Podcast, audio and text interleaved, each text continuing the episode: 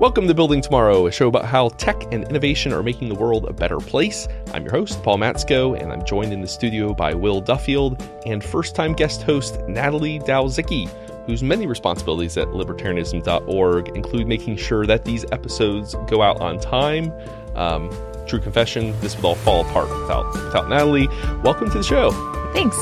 Now, today we're going to talk about the future of pet ownership, along with some like kind of cool new gadgets, new trends. We're going to get into pet cloning, all of which reflect the changing relationships of owners and their animals.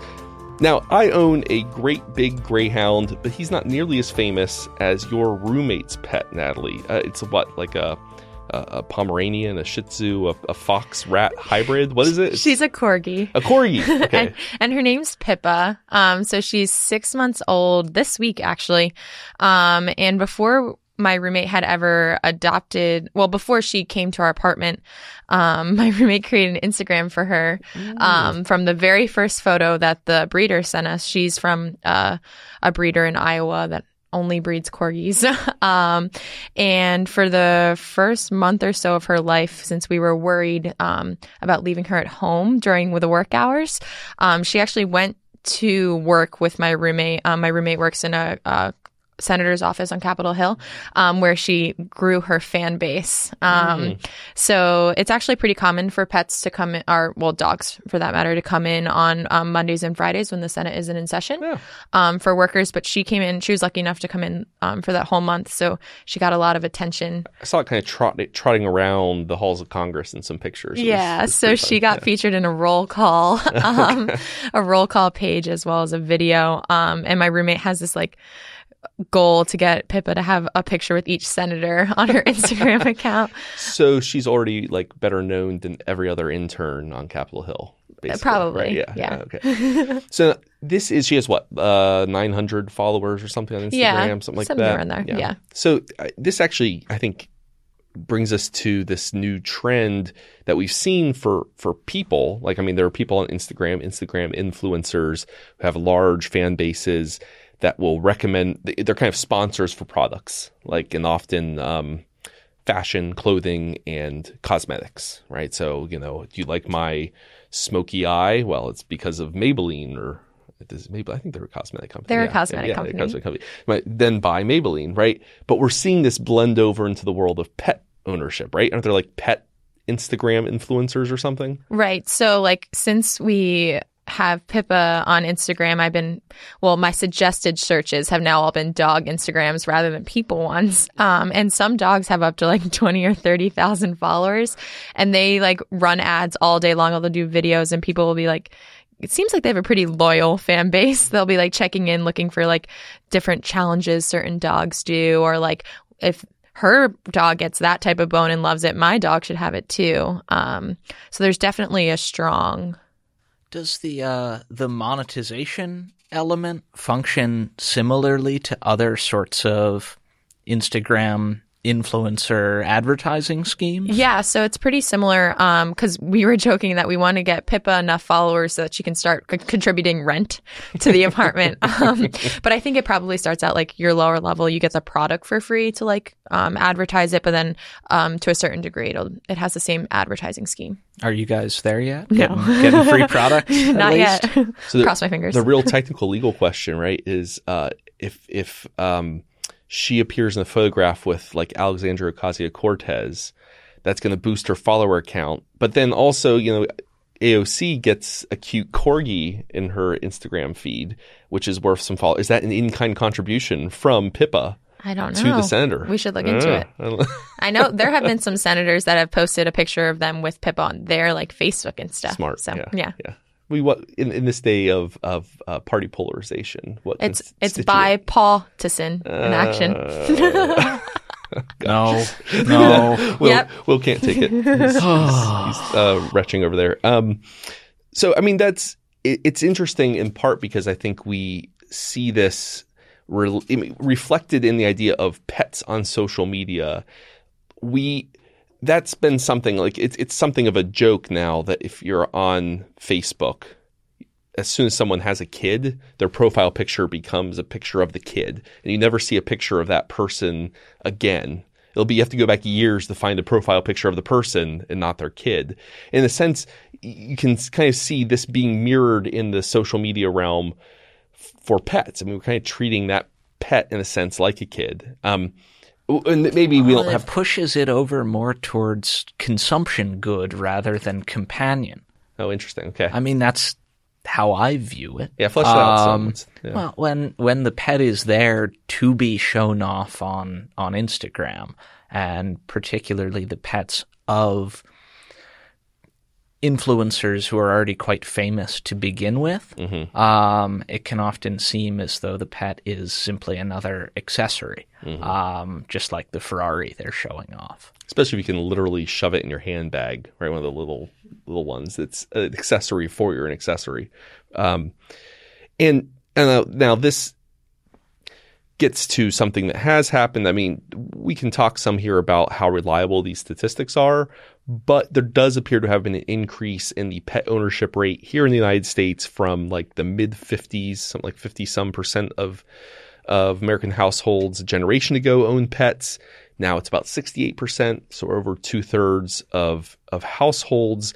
And that is despite some other trends that we'd expect to run count, contrary to that, which is that um, the home ownership rate has declined since the financial recession, and yet the pet ownership rate has gone up slightly. And usually people buy pets once they get houses. I mean, when I back when I rented, I could never own a pet because the, Well, I think it's important to think about what kind of pet we have in mind here. Mm-hmm. Are we talking dogs or having a betta fish? Uh, one of those is more home ownership contingent than the other. I still think the number of fish is actually higher than that of cats or dogs, if I remember the statistics. It's all the college kids that get fish. Yeah, they get fish and then kill them. So I guess if you get to count each fish that you, you know, if you kill a dozen in a year because you forget to feed them, that really oh, boosts people the take good care of their fish.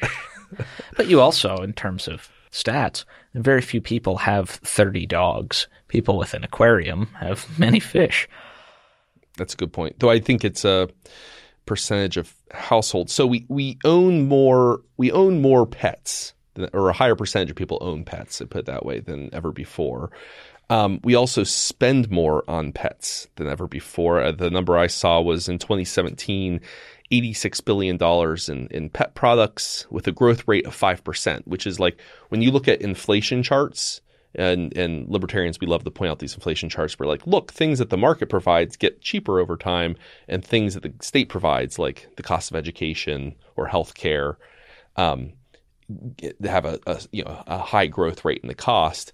Well, this is a, a market that's growing about as rapidly as as the inflation rate for education, right? What what ele- percentage of that do you think is regulatory compliance driven? What do you mean? Over the past 30 years or so, it's become much more regulatorily intensive to own a dog or a cat, maybe not a fish, but uh, the requirements that it be locally registered, up to date with its shots, spayed and neutered, chipped potentially. The These are all pretty to live in- costly. In an apartment too. There's monthly pet fees. There's usually deposit fees, that kind of stuff. But that, I mean, Yeah. I guess we can consider that regulation of a sort. yeah, but uh, yeah. the private governance of pets or pet ownership, um, Yeah, it's interesting. You think you could measure but, whether you know, the parsing out like medical cost versus, Yeah. and obviously the more when we see the insurance rate for the number of pets insured going up, um, there's a care element there, but it's also the fact that because the pet has become more expensive, it's now a better move to insure it. Yeah, you would think you could measure like the upfront capital costs going up because of say mandatory chipping or or other, you know, other fees or like a municipality that requires spaying and neutering before adoption, you know that. I believe in New Jersey it was. They were talking about increasing the uh, gun license fee, and one of the politicians saying that, uh, well, it's ridiculous. It now costs more to register a dog than a gun. I agree that it's ridiculous, but we ought to lower the cost of registering a dog, Yeah, um, yeah, not yeah, bring guns up to parity. That's become the new measure for everything. Like, is it expensive? Well, it costs less than registering a dog. Therefore, um, but we're we're spending more for whatever reason. I mean, I, I suspect some combination of upfront capital costs being higher, but then also people seem to be spending more on on just consumer goods, toys, toys, and things like that. We can actually talk about some of those goods. Like uh, I think you guys have a Furbo. Yeah, so we have a Furbo. They're like, I believe is on Shark Tank or a version of it was on Shark Tank.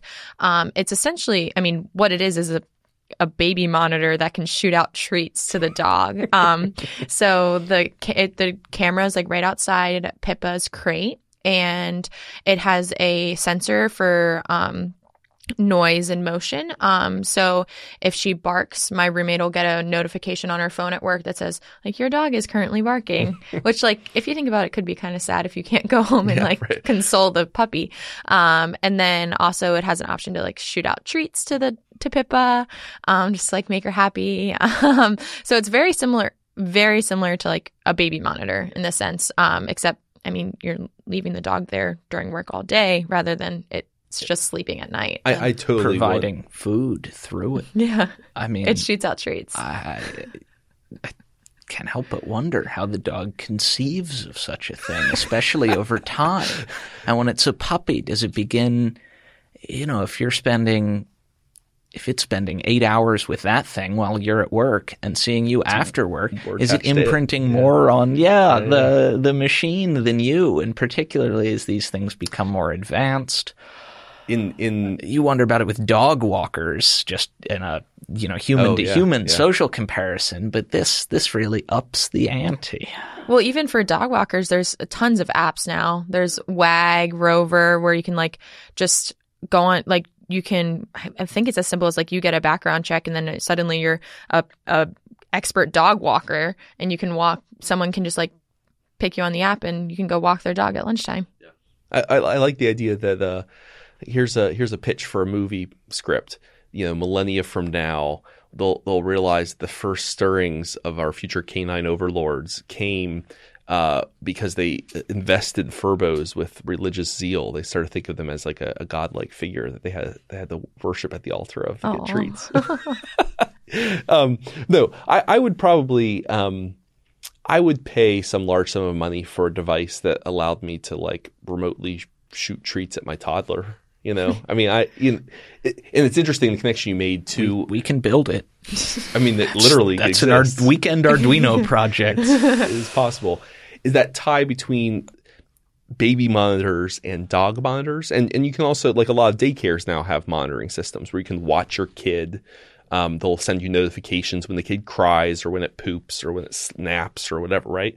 Um, and that sense of we are in, starting to invest um, both resources but also emotional energy in our pets, like we w- think of as in- investing in kids, um, in a way that I think would have been kind of alien even a generation ago. Like even when the pet ownership rate was still quite high, people didn't necessarily think of pets in this as members of the family in quite the same way they do now. And you can see that by we spend more on their health care. We're like insurance rates were almost zero except for like show dogs 10 years ago. Now they're what 10% of animals. i think there's there's some of that on the member of of the family mm-hmm. there's also an identitarian element vis-a-vis the dog owner and i think of this more with regard to single dog owners but um, might apply more broadly that yeah you it's easier to become and there's more of a script for being a dog person and really organizing your life in a sense around your dog and going either to the dog park or urban activities that are coming back like ratting uh, you take your, your dog really out and go back? rat yeah yeah um, I mean, there is a happy hour at a bar not far from us recently. It was like bring your dog and like show off its long hair. It was like long hair dog day at the bar. and Like- somebody out there is like a calendar of all of those bar events throughout out the week um, Yeah. I did So not think I- about that. yeah, I don't know whether it's just a sort of we place greater onus on individually chosen identities, um, and that's something that you can be now. I mean, there is a. I mean, this is you know Robert Putnam's article, the bowling alone thesis, right? That declining sociability in the real world, you know, fewer people bowling in bowling leagues, And so people have this sense of like anomie, rootlessness, a lack of belonging. So they find new ways of forming community around, you know, those bonds used to be formed around, I don't know, church attendance or neighborhood, literally growing up in the same neighborhood and living there your whole life or bowling leagues or the union or whatever. But now we can select our own identities and we're moving around constantly. So let's make it about dog ownership or and you can become part of an international community of enthusiasts for your dog breed. I mm. can find a subreddit just for Nova Scotia duck tolling retrievers. is that your dog, Will? I don't I don't have oh. one, but I'd really like one. They're lovely the dogs. future.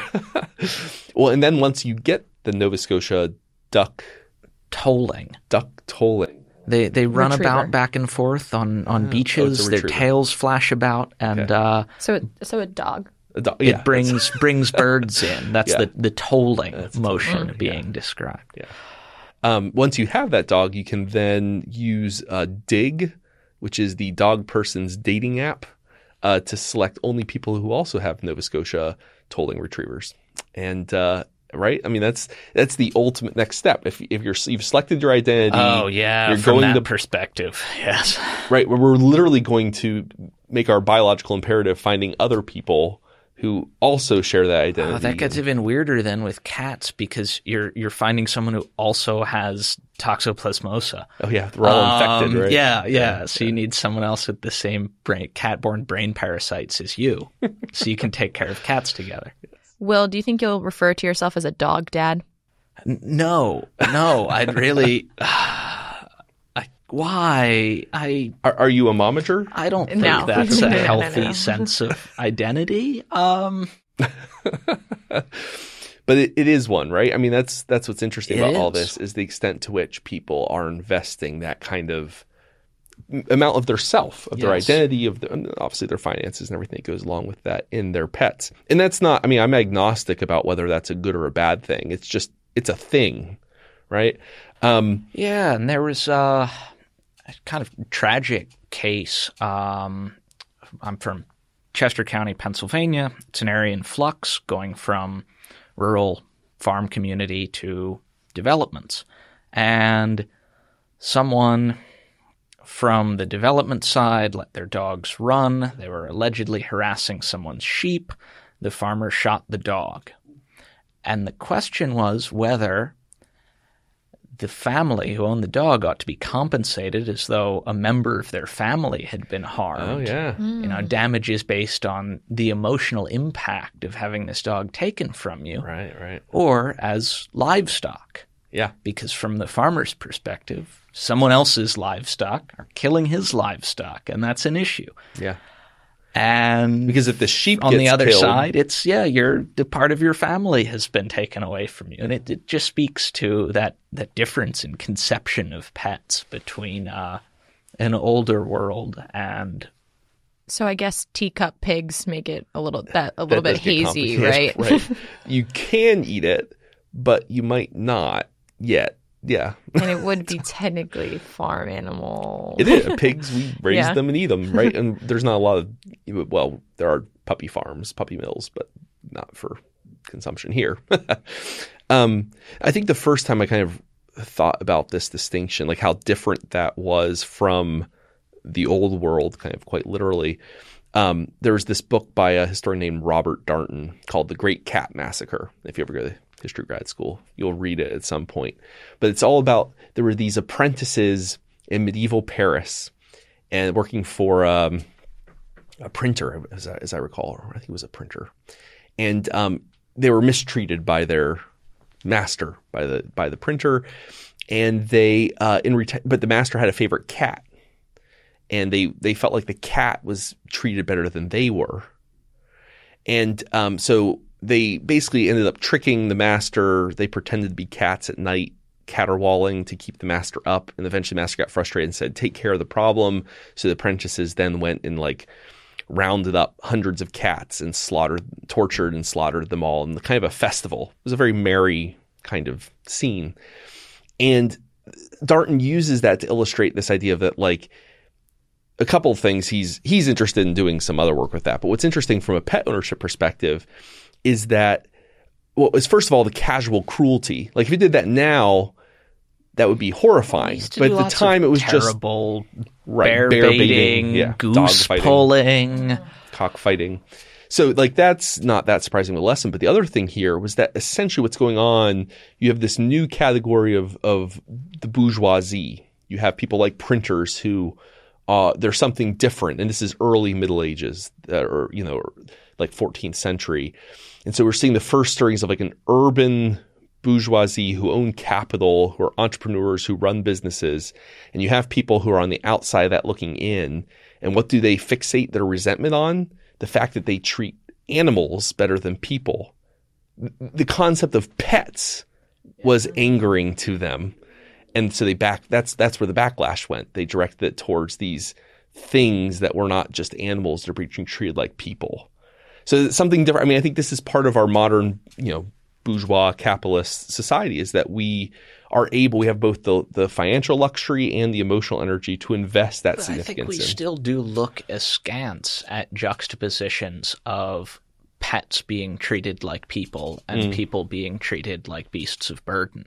Um, the skepticism that accompanies Middle Eastern princes who rely upon effectively slave labor from uh, Southeast Asia with pet tigers that uh, have their own chefs, and and we see that as at the very least déclassé, if not uh, Yeah, yeah. something worse.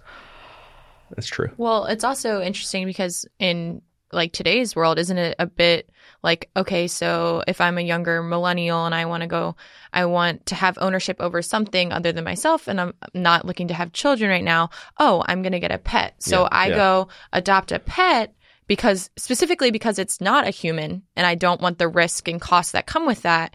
But then I treat it like a human Right. which right. is like a little bit of a paradox in terms of like you didn't you that's what we not what we intended when we went to go adopt a pet Yeah, was to take care of a human Is is that uh is is it the child that the pet is replacing? Well, there was that one article on here where they talked about 44% of millennials will say that when they own a pet, it's, they think of it as a starter child. It's like uh, a trial run, a guinea pig. You know, you can figure things out before you have the kid. it's not it's not So as risky it's not as risky. It's like liminal. But it's if not. you look at when you know people are getting these pets really before they would even likely be um, having a child, Yeah. but not before they'd be getting married. And uh, in this, it's uh, Institute for Family Studies piece by Lyman Stone. He argues that pets are more a replacement for spouses Oh, amongst young people today. That's interesting, yeah. Um, I I'll, get- I'll I'll take quote him here. Pets are often described as providing companionship, emotional support, security, or a sense of home or rootedness for pet parents. But these aren't traits that describe a child. These are traits that describe a husband or wife. Hmm. With my generation postponing the commitment of marriage due to any, any number of other reasons, the need for a reliable companion who is committed to stay until death do it part may simply be transferred onto pets rather than people. I can see that. I would, yeah, and I, I would tend that, to yeah. that, especially if you look at how, uh, especially the, the juxtaposition of, of pets and, and breakups. Um, Yeah. you know, and your your boyfriend or girlfriend leaves you, but at least you still have your dog. Or in Or the you have a worst case custody scenario, battle. Or you have a yeah, custody yeah, battle. they, That's become a big all the old Yeah. country songs. She left me and she took my dog. Yeah. Um, Yeah. So, I mean, whether we think of, I mean, it's part of the family, whether it's a spousal substitute or a sense of kid substitute. It's, there's something going on there where we're investing them with like familial uh, energy. Um, and I mean, a lot of that is, I mean, as they You pointed out in the article, I mean, families are getting smaller today. Yeah. We have fewer children than ever and, and have fewer cousins and extended families. So Yeah. it may just be, well, I can build out my circle a little bit with this dog. I mean, once upon a time, you would, you know, my parents tell stories of growing up, going to family reunions once a year, every year, meeting hundreds of random second cousins. Who has a family that large anymore? Right? It's it's got getting I rare. do. Well, But it compounds with each generation. It gets smaller. You have a And- smaller extended and like my my grandparents, they met. They were they were not of blood, but it was like a you know there was a remove. They were like in laws of a second cousin, right? Like it was literally your, so much of your social circle. That's how you met potential spouses. It was clan, right? We've got the clan is shrinking. So if you want to be the spouse, meet it add someone to your family, a dog, and then meet someone else who also likes dogs and shares the various virtues you invest in being a dog owner. Like if you're a dog owner, you must be more responsible than non-dog owners. What people, in fact, It's all signaling. it's it's signaling, right? And it's a kind of account. Interestingly, we just did this Green New Deal episode last week, but I was thinking about this. It's kind of a an opposite signal among a certain set of folks our age. Um, I, I've had friends who won't have children because they think it's environmentally irresponsible. That people well, are net- that's ridiculous. Well, people yeah, had children during the plagues. I, I I have no time for that sentiment. Well, not irresponsible for the kid. There are some who do that, but others who think it's because each person is a net loss for the planet's environment. It's irresponsible for the sake of the planet. to do that's it. even stupid. Right. Well, I, I don't agree with it, but but yet they wouldn't say the same thing. Those same folks are some of the most ardently pro pet, like pet rights, rescuing you know rescue dogs. The same logic applies. Every pet you add is actually a net drain on the global environment. But one signals warm and cuddly things. Well, one are they signals the still opposite way. understanding pets as natural in a sense, as of the earth in a way that they are not. yeah, it's kind of something. I don't know. funky That seems like one plausible way of getting there, but yeah, yeah. it It's a requires bit of a stretch. pretty strict, like human animal divide. Yeah, it's true. Well, and, and to give ourselves a break here, it like we face a situation which having a kid is incredibly. It's not. It's always been hard for everybody to have children. I mean, throughout human history, but we're at the point now where it is, it is uh, drastically expensive. The cost of having a child, of finding child Yeah, care. to have a kid in a socially acceptable fashion, Yeah. seems seems difficult. like my understanding is the cost of one kid today is equivalent to the cost of having like two or three kids a generation ago in terms of the total share of familial wealth. well, they can't do labor for you anymore either.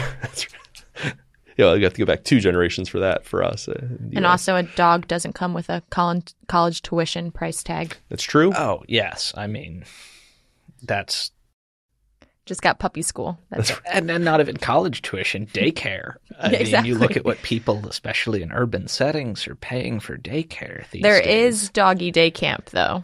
You. that is There a thing. is, however, if you don't send your dog to doggy day camp, I doubt your your circle of friends are going to judge you to the same extent as if uh, you decide to homeschool your kids or not send them to daycare or whatever. Um, I, I think what I want to push back against here a bit is that um, some of the articles that we read, like there was this National Catholic Register one, I saw a Federalist article, which observed all the same data we've been talking about: you know, rising dog ownership, more and more millennials, yada yada yada, kid substitutes, and we're very, uh, I think the technical term is judgy, very judgy about it. And to me, it's this, it's a unintended function of uh, broader social changes. yeah, they're Like, we're judging getting- an effect, not a cause. Right. We're getting married later. We're having kids later. It's more expensive to have them. If you can get And like those are all issues, but targeting dogs isn't going Right. to fix any of it. yeah, right. You're you're you're going after a you know a yeah a symptom, not a root cause. And uh, if you can get ten percent of the pleasure of having a kid out of having a pet, you can do it for ten for ninety percent less. So right, it's so I a don't lot blame of that folks is who- just a disgust impulse. You know, you see a a dog in a child's pram, effectively going down the Yeah. street, and there's something that strikes you as just wrong about this. yeah yeah cultural norms. You should really be caring for a child with that, not babying this animal. right right. But you know I I, feel that. we're but we're not the most conservative lot here, so I think our our, our disgust uh, muscles are are weak compared to folks at the National Catholic Register. um, now pushing this forward, okay, so a little future vision here. Uh, I'm interested in the so all the trends we've talked about: declining birth rates, delayed marriage, delayed childbearing. Um, those are those are things that are accelerating, right? They're going to become true. They're true in the U.S. Uh, and they're going to become more true here and more true of more of the rest of the world over time. I mean, I, I'm actually trying to get an interview with um, authors of this book about global population decline, but they basically say by 2050, net global population will start to decrease. And we're all going to end up looking like Japan, where there are far more pets. Even though the, the, the pet ownership rate is lower in Japan than in the US, it's like a quarter of households. It is, they are significantly more pets in Japan than there are children. And that's our future, this aging, graying population with relatively few children, each generation being smaller than the last. I don't want to accept that future, but okay. Well, but it's already true of us if you if you take out in migration, the U.S. already the native-born U.S. population is below repla- replacement rate. I I know. I just I don't Yeah. want to see accept this as a fixed future that we are doomed to because if that is our future, we are doomed. It's kind of depressing. I mean, yeah, yeah. Point there isn't a next generation. So you should get an emotional support dog. so so in the face of this existential nihilism, get a get a pet. No, uh. that's a that's a depressing way of No, taking it. but it, it taking current pet trends into the future and bringing bringing some sci-fi in, some how people have thought about how folks will relate to pets in the future. You do see a, a sort of fixation on the pets as a as a status symbol, consumption good paradigm, taken in some of uh, William Gibson's books to the point of wealthy folks bringing back extinct animals to serve as vanity pets. Um, in one case, a thylacine or Tasmanian devil, um, which you know, when you think about it, that would be, be pretty cool, cool. yeah. Um, I mean, but also, Pippa is it looks like a- exactly the, you know, what's better than uh, having a tiger? Having cloned an extinct tiger, you're now cooler than the guy with the tiger and higher status, or a woolly mammoth at the end of that that Well- train.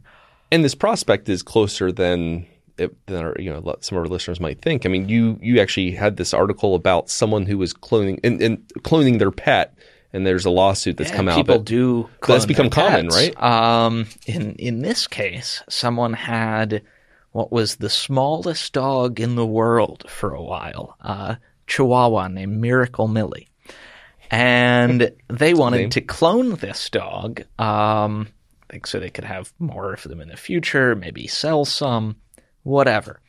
They contract with a South Korean cloning firm get their their 10 miracle millies and then they find out that there are 39 other miracle millies out there and the firm has allegedly we'll see how this how this goes the suit's just been filed in a, a federal court in Florida um, but that they they breached contract. They made a bunch of extra dogs and then gave them to other third parties. Um, and that in a sense that the pet's DNA, its genetic makeup, which the owner sees as their property, um, has been stolen from them by this firm that contracted to just clone a couple dogs.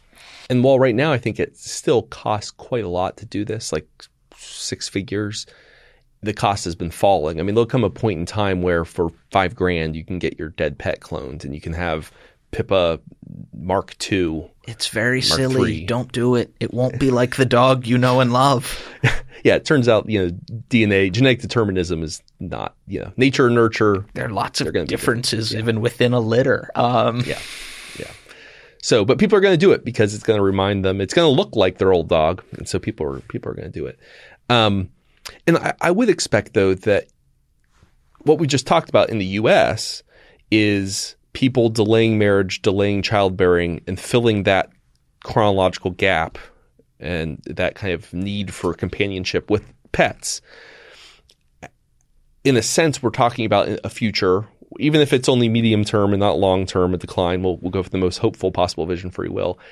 There's going to be a time where, as there are fewer children born in the society, in a sense, there is more of that gap, that yearning for companionship and longing. I would expect pet ownership rates uh, the rates themselves, the spending on pets, cloning of pets, all of this is going to continue to rise. And it's going to be something that I think in 50 years, people will look back at now and previous generations.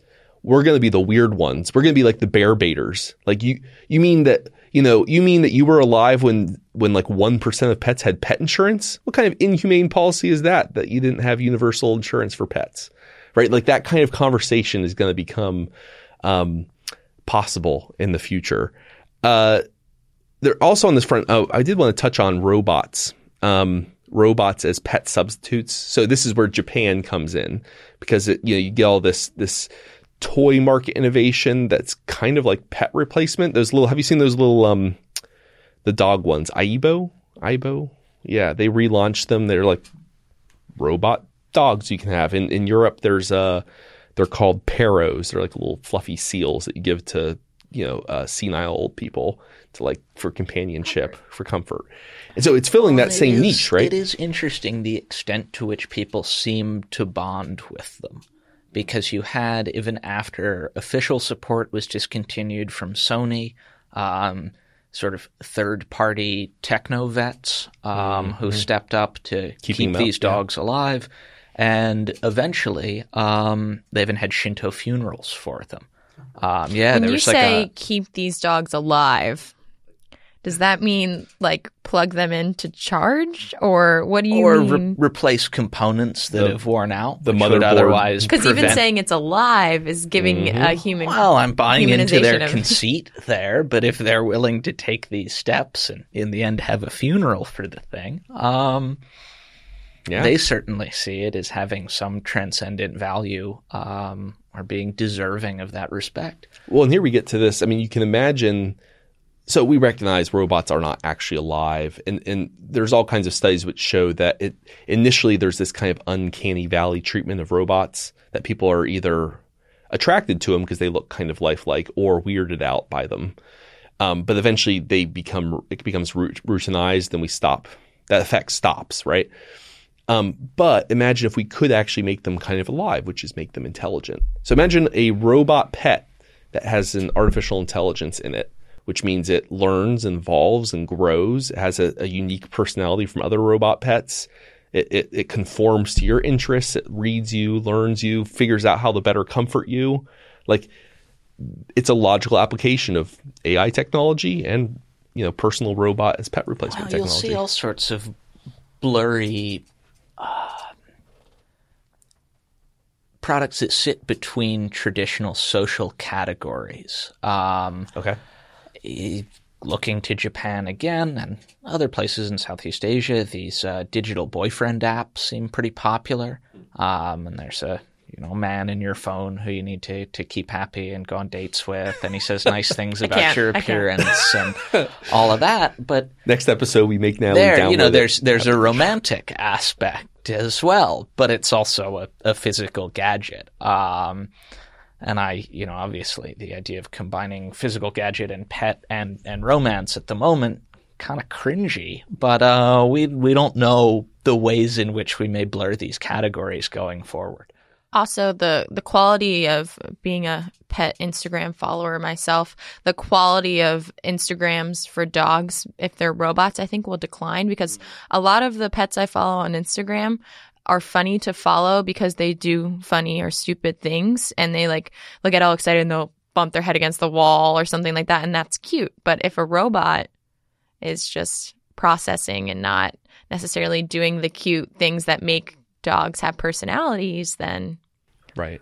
it's going to be Yeah, I mean, a I think decline for. Uh, we tend to anthropomorphize. The, I mean, what was it? Jibo, one of those home assistant robots this week, was being spun down. Like the server clusters had all been sold off, and the thing wasn't going to be able to work anymore. And it gave a "I'm sorry, I'm dying soon" dance, which Oh had gosh. people in tears. Yeah. Um. So they, they even though do we know manage- that's programming, yeah, right? Yeah.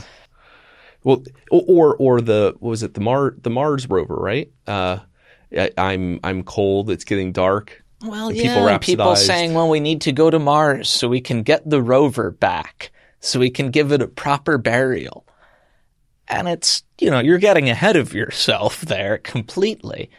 But it is interesting that that's what inspires some people to to take the path to Mars. Like we need to to pick up our anthropomorphized companion and help him out. Yeah. Um, not No. so much the future of humanity, but No, no. driven by this emotive connection that we've created to something we built. Yeah. Though, and I think in the rover case, someone pointed out that that that phrase that got repeated and yeah, went viral was a journalist um, ra- Wasn't that just Hal? waxing rap- rhapsodically Wasn't that a about it. Howl reference?